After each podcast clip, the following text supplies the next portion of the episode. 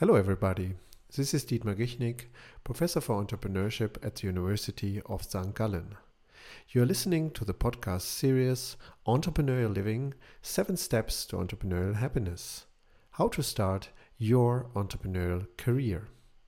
Podcast number five, Chapter 4. Second move Applying your means is better than studying. The inventory check. Once I found a nice problem or problem area that immediately offers more problems for a topic which needs solving, it is time to plan.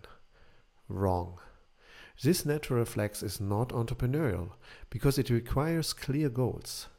How can the goals be clear when I do not know the exact solution to the problem? From her early years, Josephine Esther Mentzer observed her uncle John Schotz a pharmacist from Hungary, while he mixed different beauty balms.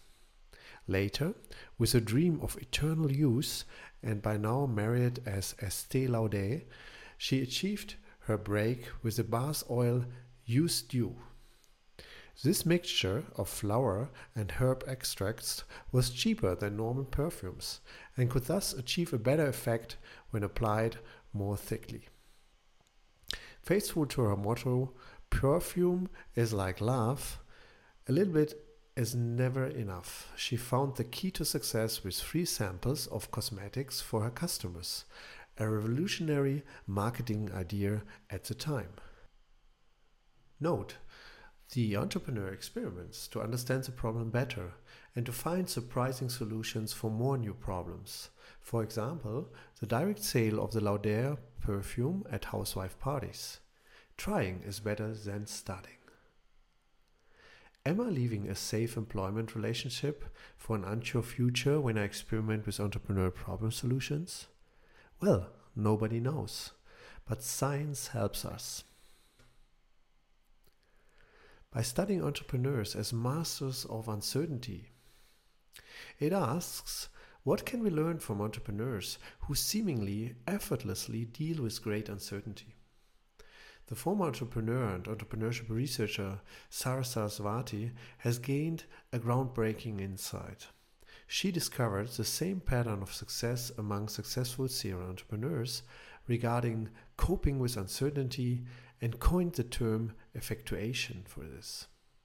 Successful entrepreneurs let themselves be led by their means rather than their goals when solving problems.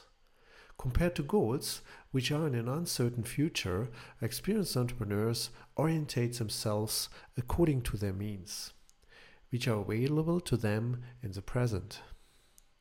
Even though the future remains uncertain, they can fall back on a safe element in their present in the form of the means they currently have and start acting immediately. Master the uncertainty with the help of means orientation. Means orientation is a decisive move of the entrepreneur, which enables her to master the uncertainty of the entrepreneurial game better than a manager. The manager is a specialist in risk situations, for which she can predict the future results of her actions with a particular probability.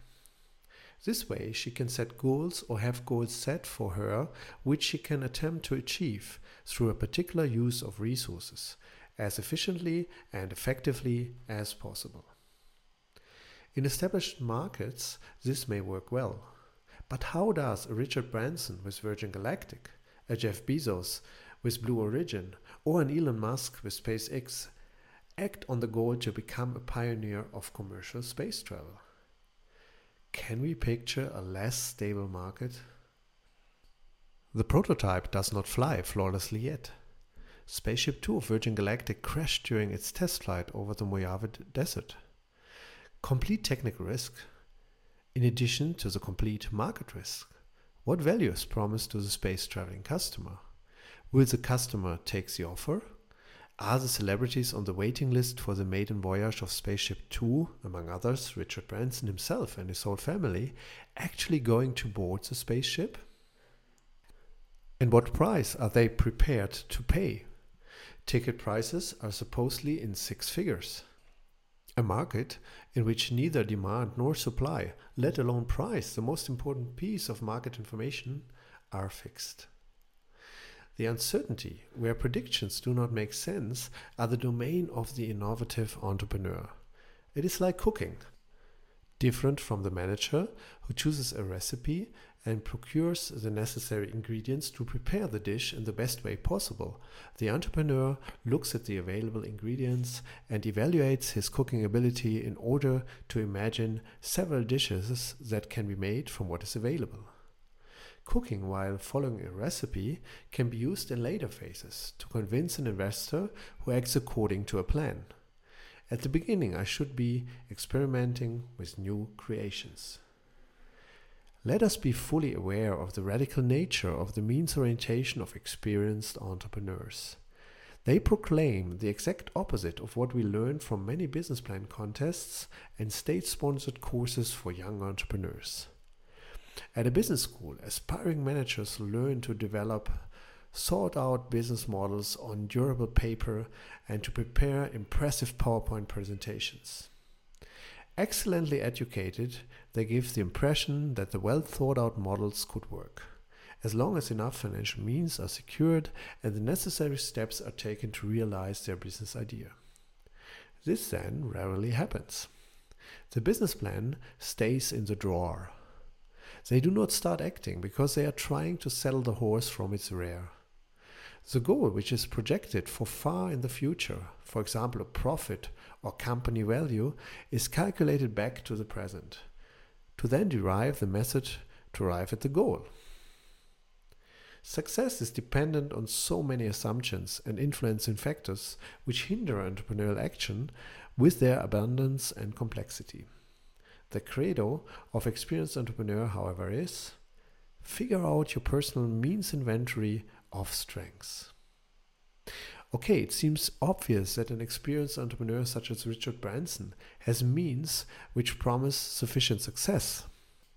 But what means do I have as a newcomer who has not previously been active in an entrepreneurial manner? The answer from entrepreneurship research is all the necessary means needed to start immediately.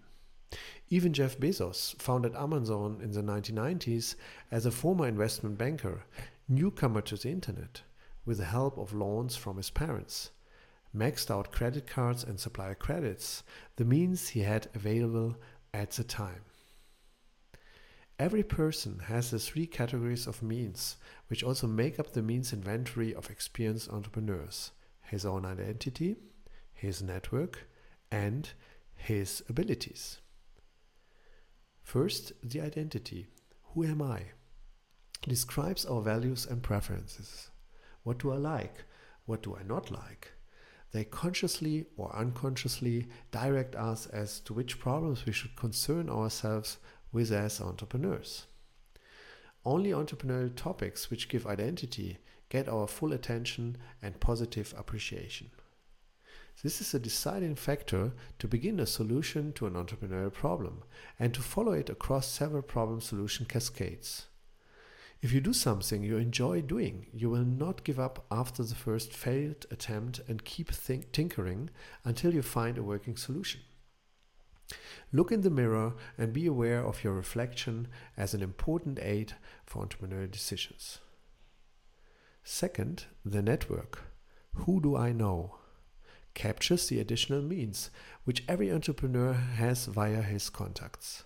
Professional and private contacts are idea providers and often also supporters in the form of advisors and investors. Even though we should be cautious not to rely too much on family, friends, and fools, the so called 3F, they are important advocates and sounding boards for first entrepreneurial steps. Even experienced entrepreneurs use their contacts to get collegial or friendly advice. If your ideas make sense, could you convince people you trust who are well disposed towards you before you approach the first customer? But you will not let yourself be discouraged if the first feedback is negative and will continue to work on new problem solutions. Often the 3F, once convinced, also become the first investors. These are the fools who are the first to bet on an entrepreneurial idea before other people do so. Next to these close contacts, the sociologist Mark Granovetter discovered the important meaning of distant contacts for networking. These so called weak ties promise even more success in entrepreneurship than strong ties because they open access to new information and resources. They give the entrepreneur fresh ideas, new contacts, and take his her products and services as multipliers with their good name added into the world. Third, our competences. What can I do? Complete the triad of means. What have we learned? Knowledge, abilities, and skills are needed here, which we have acquired in our professional and private lives.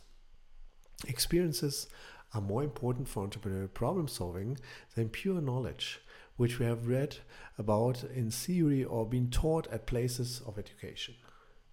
Start acting and try it what you have learned in order to let it have its impact. Even if it delusions an entrepreneurship professor as me the information from evidence based research that experience has greater influence on entrepreneurial success than pure learning is important.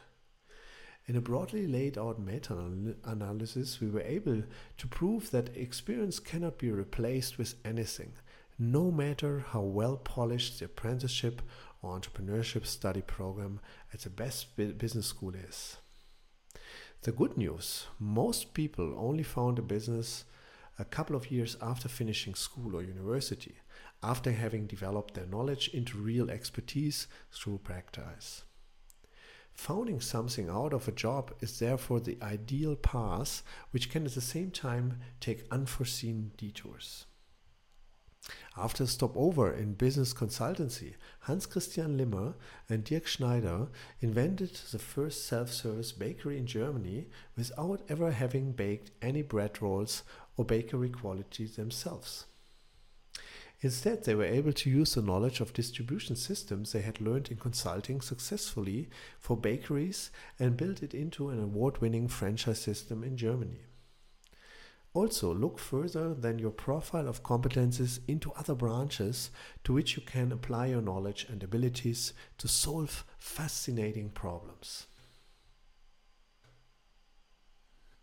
To sum up, your second move in the entrepreneurial living game. For this, you need the next move, the inventory check. What is your personal, very own means inventory to answer the question what do I have available as startup capital? Who are you? First, make your list of preferences and orientate yourself along the process of moonlighting. What preferences do you have? What are your special interests? Tinkering with what problems give you joy. What ideas do you get at night that you would like to work on during the next day? Realize which values are behind those preferences for you to be better able to gauge what you can agree to over time and what you reject. What do you know? Take your list of contacts, your address book, Facebook, LinkedIn, or WhatsApp, and organize your network according to strong and weak ties. The strong ties are the ones you regularly communicate with and with whom you have a personal connection, which can amount to around 20 people, in order to enable proper maintenance of this close network. Weak ties are the roughly 100 contacts who you know directly, not via another person, but with whom you only have sporadic exchanges. Other purely social media contacts as a list of people interested in your person do not count. What do you know and what can you do? Create a profile of strengths in your fields of competences. What did you learn at different stages of your education? Explicitly start with your early years of education, including school. Which areas did you specialize in during your apprenticeship or studies? In which areas have you gained particular expertise in the form of applied experience based knowledge and practice? What knowledge have you gained from your hobbies or family experiences? How would you like to deepen and expand this know how coupled with your list of preferences? Equipped with this, your own rich inventory of strengths and means, you have laid a safe foundation for your first entrepreneurial steps as a problem solver. As always, I recommend to you to make notes for your personal entrepreneurial diary. For this, check the website www.entrepreneurial-living.com or buy the book. Check out my personal webpage, grichnik.com, G R I C H N I K.com, and register for the podcast series. As always, I will end with a quote. This is by John Mullins, a colleague, management professor, and entrepreneur. Entrepreneurship is a very personal game. Make it your personal game.